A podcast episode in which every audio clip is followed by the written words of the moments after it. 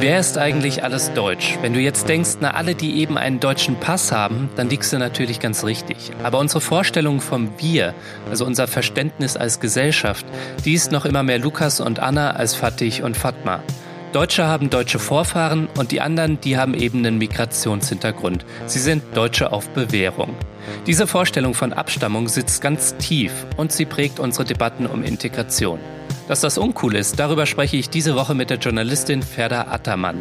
Ich bin von hier, hört auf zu fragen. So heißt ihre aktuelle Streitschrift. Sie hat keine Lust mehr für alle, die Deutsch-Türkin zu sein und fordert eine ehrliche Auseinandersetzung darüber, wie wir uns als modernes Einwanderungsland verstehen wollen. Mein Name ist Lukas Andreka, viel Spaß mit Dissens. Dissens, der Podcast für linke Gesellschaftskritik.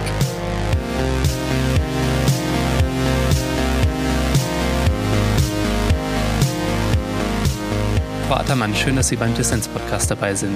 Sehr gerne. Hat man Sie eigentlich heute schon gefragt, wo Sie herkommen, Frau Attermann? Nein, heute noch nicht und gestern auch nicht. Und ähm, es passiert auch sowieso nicht jeden Tag und bei mir sowieso gar nicht so oft, außer ich sage meinen Namen bei einer fremden Person. Hm. Ich habe damit jetzt eröffnet, weil ich zufällig heute gefragt worden bin, wo ich herkomme. Aber die Person, die war damit zufrieden, als ich geantwortet habe, ich komme aus Offenbach. Wie ist das bei Ihnen? Sind die Leute da eigentlich zufrieden, sobald Sie Ihren Geburtsort genannt haben? Ähm, ich komme aus Nürnberg und wenn ich Nürnberg sage, dann sind sie manchmal zufrieden und ähm, manchmal eben nicht. Und das hängt halt davon ab, ob die Leute wirklich wissen wollen, wo man herkommt oder ob sie eigentlich wissen wollen, wo die genetische Veranlagung eigentlich ist und die Vorfahren und die Ethnie und so weiter. Und dann wird halt weiter gebohrt, solange bis in meinem Fall ich Türkei gesagt habe. Sie haben ja gerade eine Streitschrift veröffentlicht, in der Sie fordern, dass wir nicht weiße Menschen nicht ständig nach ihrer Herkunft fragen oder Menschen, die irgendwie einen ausländisch klingenden Namen haben. Hört auf zu fragen, ich bin von hier, heißt das Buch.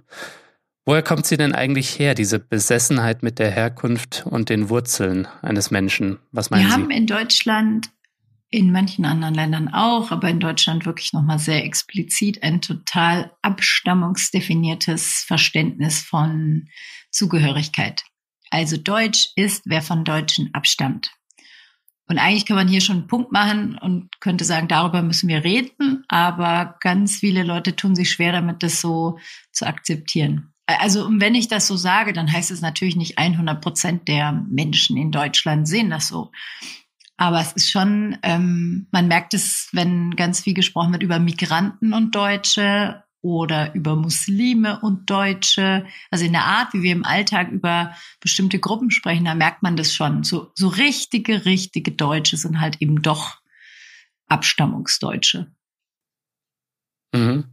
Und die anderen, die sind irgendwie Deutsche auf Bewährung oder wie Sie das auch gerne nennen, Bindestrich Deutsche, Deutsch-Türkin zum Beispiel. Der Titel sagt, hört auf zu fragen, aber das Fragen ist ja nur ein Symptom und gar nicht das Problem. Also es geht ja nicht darum, dass wirklich aufgehört wird zu fragen und dann ist alles gut.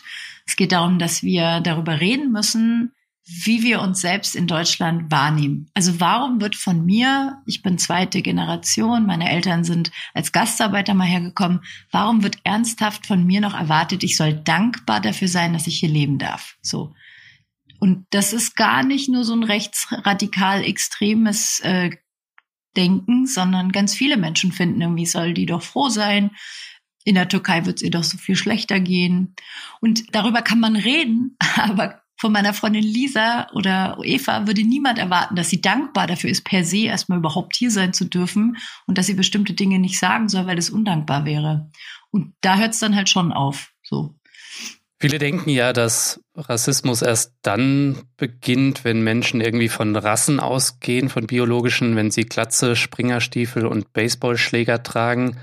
Aber was Sie jetzt eben erzählt haben, das macht ja irgendwie deutlich, dass äh, das auch schon irgendwie viel früher beginnt und dass wir uns echt drüber unterhalten müssen, was für ein Verständnis haben wir von irgendwie Herkunft oder von Deutschsein. Ähm, ja, also für mich sind das zwei Themen. Das eine ist, wir haben äh, überhaupt kein, kein gemeinsames Verständnis davon, was Rassismus heißt. Und hm. natürlich ist es verwirrend, weil da das Wort Rasse drin vorkommt. Mein Beispiel ist immer gerne wie Sex in Sexismus. Das hat dann trotzdem nicht unbedingt miteinander oder mehr so gar nichts miteinander zu tun. Und hm. bei Rasse und Rassismus kann man das natürlich nicht sagen. Natürlich ist erstmal dahinter diese Rassewahnvorstellung. Aber heutzutage weiß man halt auch einfach mal als Allgemeinbildung, dass man nicht über Rassen spricht, dass es eigentlich keine Rassen gibt. Ich würde mal annehmen, dass die meisten Menschen das durchaus verinnerlicht haben. Und dafür hm. reden wir aber halt ganz viel von so Sachen wie Kultur, Ethnie, äh, Stämme. Ne? Plötzlich ist mein Stamm wichtig. Ja, ich bin türkeistämmig oder türkischstämmig. Und das wird dann ja wieder verbunden mit bestimmten Merkmalen. Also man hat ein bestimmtes Verhalten, man, man, hat eine gewisse kulturelle Zugehörigkeit.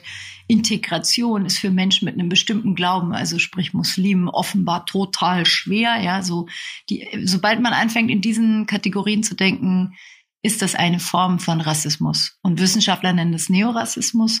Man kann es auch Kulturrassismus nennen oder es gibt ja viele Begriffe dafür. Aber ich glaube, es wäre total wichtig, dass wir in der Gesellschaft so ein bisschen die gleiche Sprache sprechen und wichtige Begriffe wie Rassismus einfach verstanden und gelernt werden. Und ich bin echt erstaunt, das ist in Deutschland kein Stück Allgemeinbildung. Also Rassismus ist so, entweder man beschäftigt sich damit und kennt sich aus, oder man tut es nicht, dann denkt man, das geht um Neonazis und lehnt alles, was damit zu tun hat, ab.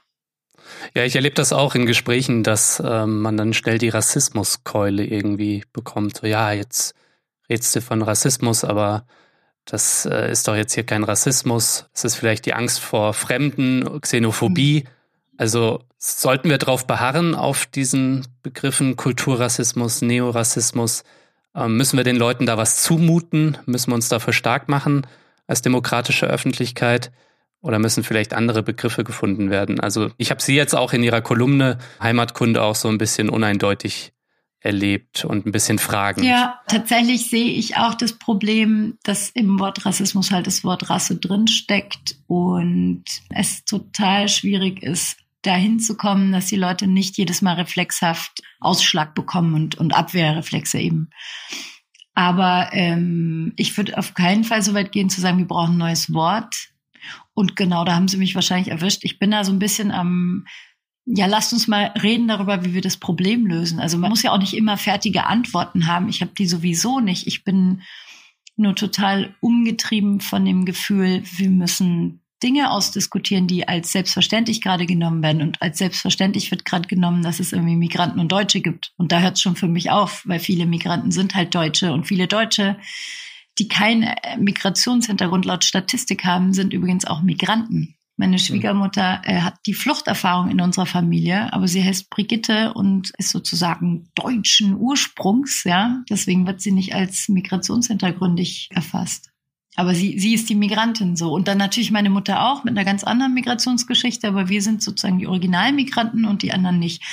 Ich finde, wir sollten darüber reden, was wir erfassen wollen mit der Statistik. Wollen wir Diskriminierung und Rassismus sichtbar machen? Dann brauchen wir eine andere Statistik. Wollen wir äh, Migration sichtbar machen, dann brauchen wir eine andere Statistik. Und wollen wir Abstammungshintergründe sichtbar machen, dann funktioniert der Migrationshintergrund zum Beispiel ganz gut. Aber er heißt offiziell Migrationshintergrund. So. Mhm. Und das sind die Themen, wo ich mir, glaube ich, schon konkretere Gedanken gemacht habe. Ich finde, die Debatte, brauchen wir ein anderes Wort für Rassismus, ist mega groß.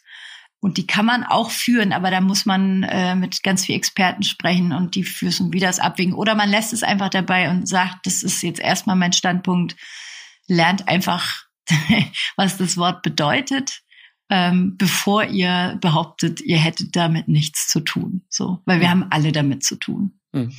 Das auf jeden Fall. Ich merke auch, dass man ähm, schnell so ein bisschen diese Angst vor dem Thema entkräften kann, wenn man anfängt, über Strukturen zu sprechen. Also natürlich ist die persönliche Ebene wichtig und wir müssen, glaube ich, auch, und das fordern Sie auch in dem Buch, schauen, dass die Leute nicht irgendwie, ja, nur weil sie irgendwie faul sind, denkfaul sind, ne, irgendwie rassistische Begriffe beispielsweise verwenden, aber sich die Strukturen auch anzuschauen, zum Beispiel zu schauen, ähm, wie sehr Kinder aus Einwandererfamilien in Schulen in der Bildung benachteiligt sind oder irgendwie bei der Jobsuche benachteiligt sind.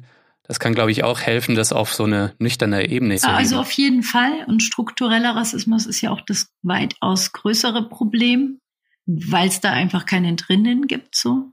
Hm. Also Leuten, die unangenehm sind, kann man irgendwie aus dem Weg gehen, in der Regel. Aber ich habe ehrlich gesagt nicht unbedingt das Gefühl, dass da die Leute sehr offen sind, wenn man sagt, es gibt strukturellen Rassismus. Also mein, meine Erfahrung ist, sobald das Wort Rassismus fällt, machen die meisten zu. Und hm. die, die nicht zu machen, sind reflektierte rassismuskritische Leute, die sich damit schon beschäftigt haben. Und da müssen wir deswegen rauskommen, weil eigentlich einfach jede Gesellschaft sich damit beschäftigen muss. Also ich kann es eigentlich nur nochmal sagen, ich finde es so erstaunlich, dass ausgerechnet in Deutschland Rassismus kein Bestandteil von Schulunterricht. Ich, ich bin mir nicht mal sicher, ob das in der Lehrkräfteausbildung ein, ein grundsätzlicher Bestandteil ist. Also ich habe es in der Schule nicht das erlebt. Das geht halt nicht. Also das geht nicht nur nicht, weil wir ein Einwanderungsland sind, sondern auch ohne ein Einwanderungsland bewusst zu sein, hat man ja immer Minderheiten. So. Aber gut, wir sind auch ein Einwanderungsland und ähm, spätestens da hätte die Einsicht kommen müssen und sie fehlt halt noch. Also ich habe sowieso insgesamt das Gefühl, wir ticken und wenn ich wir sage, meine ich eigentlich vor allem die Politik, die ganzen Strukturen, die, die, die ganzen Entscheidungsebenen, die ticken noch echt hinterher, was so die Einsicht angeht, dass Deutschland ein Einwanderungsland mit einer Einwanderungsgesellschaft ist.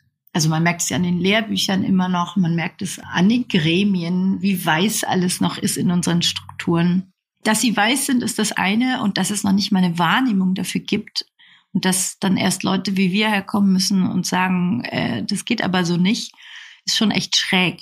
Und, und wenn wir das machen, dann wird noch gesagt, ah ja, jetzt betreibt ihr Identitätspolitik. So.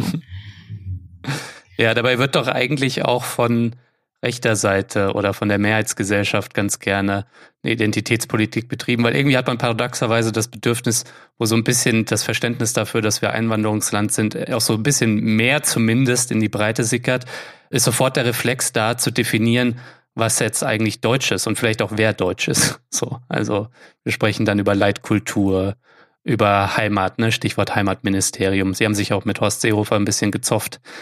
Er, er sich mit mir, würde ich immer sagen.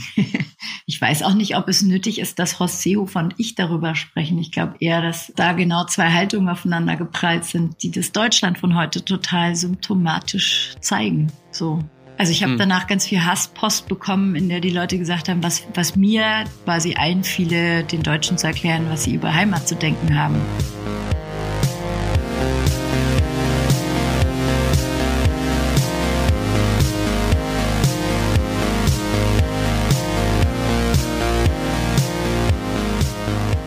An dieser Stelle geht mal wieder mein Dank an alle Fördermitglieder von Dissens. Unsere kleine Community, die ist 50 Fördermitglieder groß. Das sind Menschen, die monatlich Geld in die Hand nehmen, weil sie wollen, dass Dissens dauerhaft gute Ideen senden kann. Damit wir gemeinsam Dissens wirklich auf stabile Beine stellen können, brauchen wir einige Menschen mehr. So etwa 500 Fördermitglieder. Das klingt viel, aber ich denke, wir haben eine Chance, das zu schaffen. Wenn dir da draußen also Dissens gefällt und du möchtest, dass es diesen Podcast weiterhin gibt, dann werde doch auch Fördermitglied. Helfen kannst du uns schon mit 2 Euro im Monat. Alle Infos hierzu gibt's auf der Internetseite dissenspodcast.de, der Link auch in den Show Notes. Als Fördermitglied tust du nicht nur etwas Gutes, nein, es winken auch Bonusinhalte. Auch zu dieser Folge verlosen wir wieder ein Buch unter allen Fördermitgliedern und all denen, die es bis zur nächsten Folge werden. Und zwar das von Ferda Attermann, Hört auf zu fragen, ich bin von hier. Werde also Fördermitglied zum Start von Dissens, kannst du 30 Tage kostenlos reinschnuppern.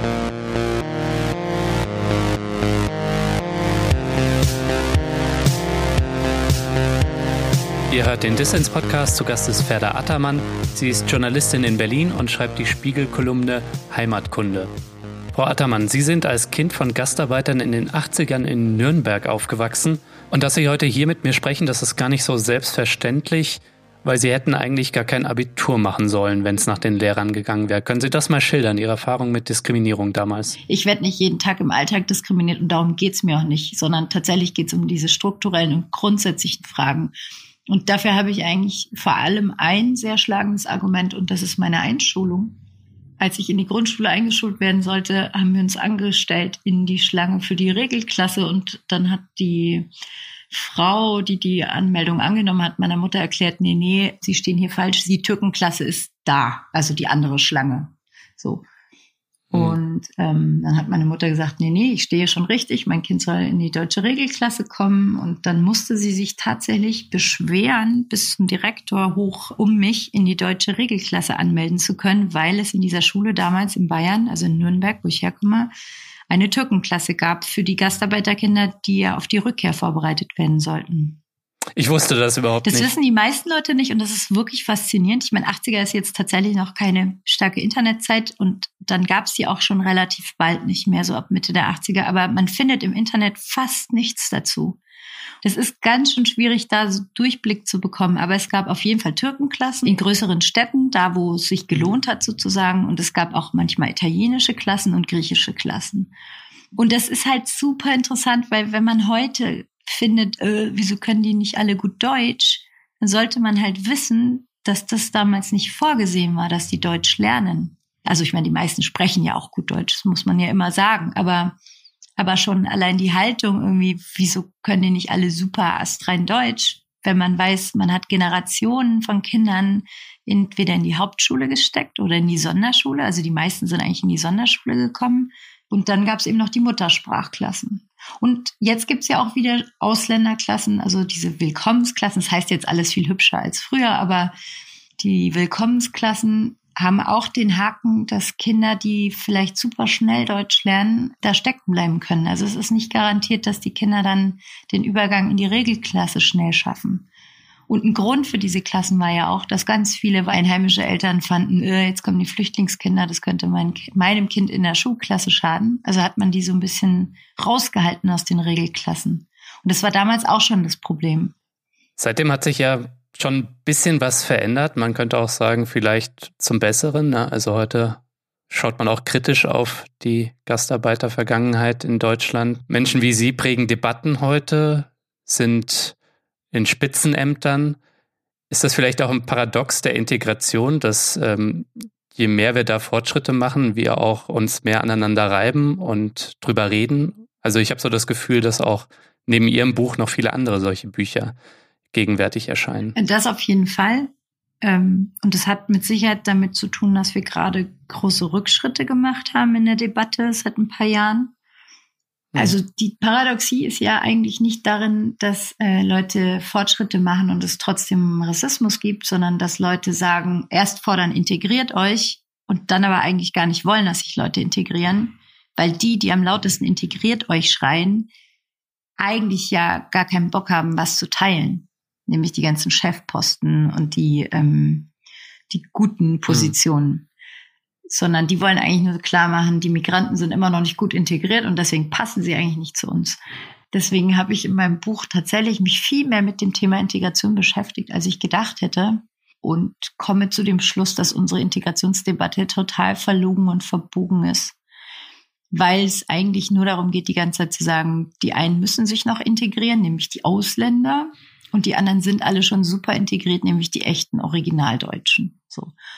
Und das ist natürlich Quatsch. Und es scheint auch kein Ende zu geben der Integration. Das betonen Sie mehrfach im Buch. Das fand ich sehr spannend zu lesen. Schaut man sich ein Beispiel an wie Mesut Özil, ein Fußballer-Superstar, der dann auch, und das merkt man, äh, als er dem Autokraten Erdogan huldigt, dann irgendwie Deutscher auf Bewährung plötzlich ist und äh, verbal auch ausgebürgert wird in dem Moment, so während sich dann, wie sie das schildern, ein Lothar Matthäus mit einem Putin trifft und da wirklich mit zweierlei Maß gemessen ich wird. Ich habe das Gefühl, dass bei der Özil-Sache die Leute immer noch nicht verstehen, warum wir People of Color und schwarze Menschen, warum wir sauer waren, als das passiert ist. Und warum das überhaupt nichts damit zu tun hat, dass irgendwer ein Treffen mit Erdogan rechtfertigen wollte. Es geht darum, die Freiheit zu haben, Fehler zu machen oder eben Fehltritte. Daran merkt man halt, ob du ein echter Deutscher bist oder nicht. Ein echter Deutscher kann auch AfD wählen oder, ähm, oder noch Schlimmeres machen und bleibt aber Deutscher. Und dann wird nicht gesagt, oh, der ist aber nicht gut integriert, ja. Wenn jemanden eine Asylbewerberunterkunft anzündet, aber bei unser eins dann halt schon. Also jemand wie Özil, der karrieremäßig so viel erreicht hat, wie vieles niemals auch nur sich erträumen können, der bestens Deutsch spricht und auch sonst alle Kriterien von Integration erfüllt, die man so kennt, dem wird dann die Integration wieder abgesprochen, weil er was tut, was nicht okay ist. So. Das heißt, Integration heißt, dass es nie abgeschlossen ist, sondern man immer wieder beweisen muss, dass man gut integriert ist, bis man stirbt. Und dann müssen die Kinder noch beweisen, dass sie gut integriert sind. Und ich weiß nicht, ob das irgendwann aufhören soll oder wie sich die Gesellschaft das so denkt mit der Integration.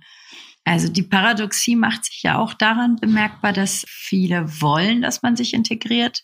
Ach so, und auch übrigens kein Problem damit haben, dass ich sage immer gerne salopp, wenn Fatma und Ali Müllmann und Putzfrau sind, ja, sogar mit Kopftuch ist die Putzfrau willkommen, aber sobald sie Lehrerin werden will oder sie in die Chefetage schielen, wird's ungemütlich. Und das ist das, wo wir, glaube ich, auch gerade drin stecken weil sich die Gesellschaft, so hat es Aladdin El-Mafalani auch nochmal schön formuliert, was andere auch schon vor ihm gedacht haben, weil sich die Integration so gemacht hat. Und damit ist gemeint, weil die Leute auch Karriere machen, Bildungsaufstiege. Deswegen hat sich der Rassismus auch nochmal bestärkt.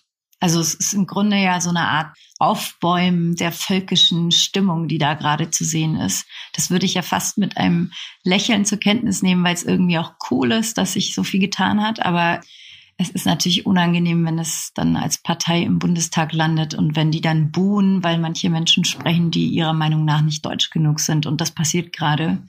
Und da wird mir ehrlich gesagt schlecht, wenn ich sowas sehe. Und wenn es in Gewalt auf der Straße mündet, ne? also die äh, Angriffe zum Beispiel auf muslimisch markierte Menschen ja. haben in der vergangenen Zeit stark zugenommen. Und auch die neue Mitte-Studie hat festgestellt, dass auch wenn rechtsextreme Einstellungen zurückgehen, leicht über die vergangenen Jahre, dass völkische und rechtspopulistische Einstellungen zunehmen bis in die Mitte hinein. Das sind, glaube ich, schon Sachen, die man mit Besorgnis beobachten muss und wo, wo darauf reagiert werden muss. Und erstaunlicherweise dreht sich ja die Integrationsdebatte immer nur darum, welche Bringschuld Menschen wie Sie haben. Aber wenn man sich anschaut, was in Plauen passiert, könnte man ja konstatieren, es gibt ein ganz anderes Integrationsproblem. Es gibt Menschen in Deutschland vermehrt, die sich nicht auf dem Boden dieser Verfassung bewegen. Und da hätte man genug zu integrieren in Schulen, in Betrieben, am Stammtisch und sonst Genau. Wo. Im Grunde müsste die integriert euch Forderung eigentlich an Neonazis auch gehen, genauso wie an alle Extremisten, ähm, statt nach Herkunft zu sortieren und eben pauschal Gruppen zu unterstellen, sie seien nicht integriert oder sie seien integriert. Das ist, glaube ich, ganz zentral. Das, wir müssen wegkommen. Leider ist aber noch keine einzige Partei in Deutschland so weit, zu erkennen, dass Integration kein Herkunftsthema ist und kein Migrationsthema sondern ein gesellschaftspolitisches Thema. Und da bin ich ehrlich gesagt selber so ein bisschen ratlos, weil ich finde das so logisch. Man guckt einfach mal in die Nachrichten und dann sieht man genau das. Also natürlich gibt es auf allen Seiten Extremisten, aber um die geht's doch und nicht darum zu sagen, Menschen, die nach Deutschland kommen, müssen erstmal deutsche Werte kennenlernen. Außerdem weiß ich auch gar nicht, was deutsche Werte sein sollen, denn die Werte, von denen wir sprechen, sind universelle Werte. Aber das ist auch so ein Teil unseres Integrationsdiskurses, der verkorkst ist, dass wir ähm, ständig von kultureller Integration reden und ich überhaupt nicht wüsste, wo geschrieben steht, dass Menschen sich kulturell integrieren müssen. Unser Grundgesetz stellt es ihnen frei, sich eben auszuleben, wie sie möchten, solange sie sich an die Regeln halten. Mhm. Und das heißt, alles, worüber wir reden, also dieses gut integriert bist du erst, wenn du Schweinefleisch isst und Bier trinkst und äh, eben rumläufst, wie Deutsche rumlaufen und auf keinen Fall irgendwas mitbringst aus irgendeinem Herkunftsland, weil das ist dann nicht gut integriert. Das ist total daneben. Ich wundere mich, wie, wie wir das so selbstverständlich diskutieren können. Und alle, alle fünf Jahre kommt ja die Leitkulturdebatte wieder, die in sich schon so absurd ist, weil auch niemand weiß, was diese Leitkultur sein soll. Aber trotzdem gibt's die und die ist auf jeden Fall besser als das, was alle Migranten mitbringen. Hm. Schrecklich. Und wenn sie dann kommen, dann erwarten wir wahrscheinlich auch von ihnen Dankbarkeit. Die sollen dankbar sein, die sollen sich kulturell integrieren, aber wehe, sie stellen Ansprüche. Also sollen sich äh, verhalten und fühlen wie Gäste. Und Gäste heißt aber, dass sie Toiletten putzen dürfen und dann halt wieder gehen, ne? wenn es vorbei ist. So. Unser neues Einwanderungsgesetz, beziehungsweise der Entwurf für das Gesetz, der irgendwann ja verabschiedet werden soll, der liest sich total schizophren. Wie jedes Einwanderungsgesetz, das wir bislang hatten. Da steht dann immer drin, äh, ja, sie sollen kommen, aber nur, wenn sie erstens, zweitens, drittens. Jetzt neuerdings sollen sie schon Deutsch im Ausland gelernt haben, weil Deutsch ja auch so eine Weltsprache ist. Und man merkt halt immer noch, dass wir denken, alle Welt will nach Deutschland und nicht wir müssen uns um die bemühen, sondern die wollen alle zu uns und wir müssen aussortieren, so gut wir können, damit wir ja keinen Fehlgriff landen.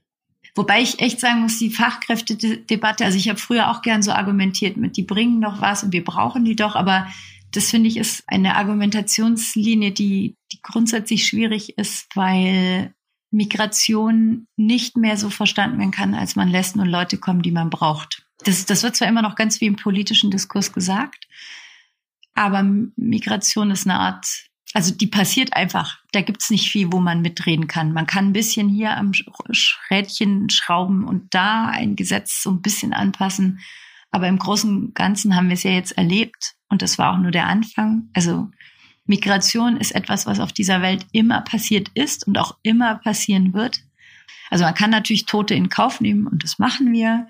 Das passiert ja. Ja, genau. Und das ist ähm, völlig inakzeptabel und einer Gesellschaft, die sich so auch noch als universelle Werteexporteur betrachtet, völlig unwürdig. Und trotzdem kommen ja Menschen. Also ich glaube, wir müssen einfach viel ehrlicher über diese Themen reden. Und das machen viele nicht, weil, weil Kontrollverlust sich einfach nicht gut anfühlt und weil man Angst hat, dass die Stimmung dann kippt und weil vielleicht auch ein bisschen die Antwortmöglichkeiten fehlen.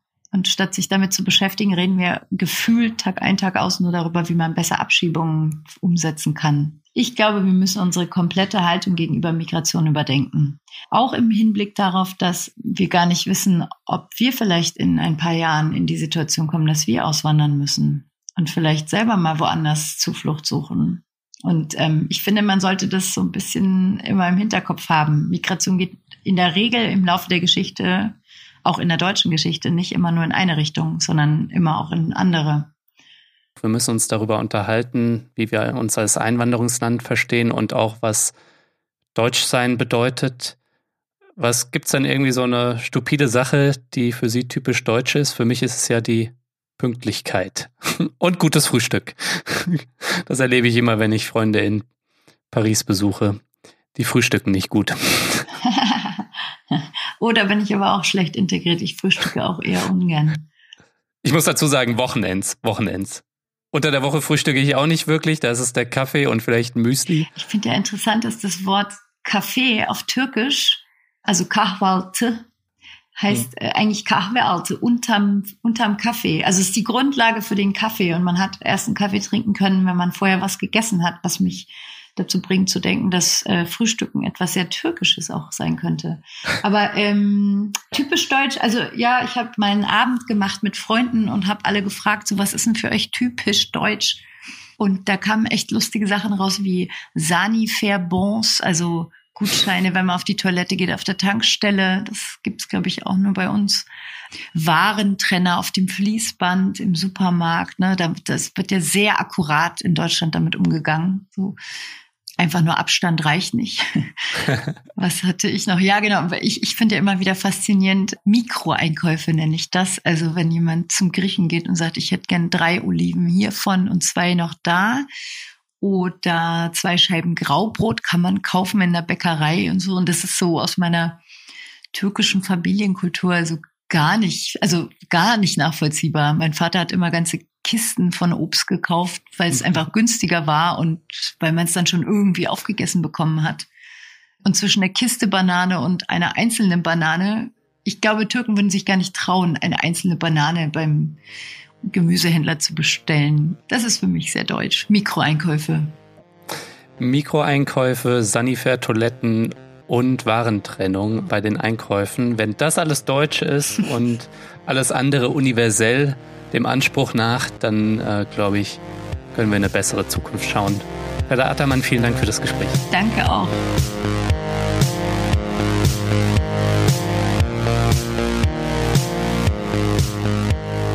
Das war der Dissens-Podcast für diese Woche. Zu Gast war Ferda Attermann.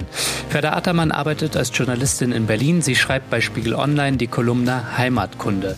Leseempfehlung von mir, der Link auch in den Show Notes. Ihr wollt mehr von Dissens, wie ihr den Podcast abonnieren könnt, dazu gibt es alle Infos auf dissenspodcast.de.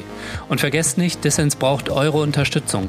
Wenn ihr wöchentlich informative Gespräche wollt und wenn ihr es euch leisten könnt, dann sponsort diesen Podcast. Das geht schon ab 2 Euro im Monat. Außerdem freue ich mich über Kommentare und Anregungen. Danke fürs Zuhören und bis nächste Woche.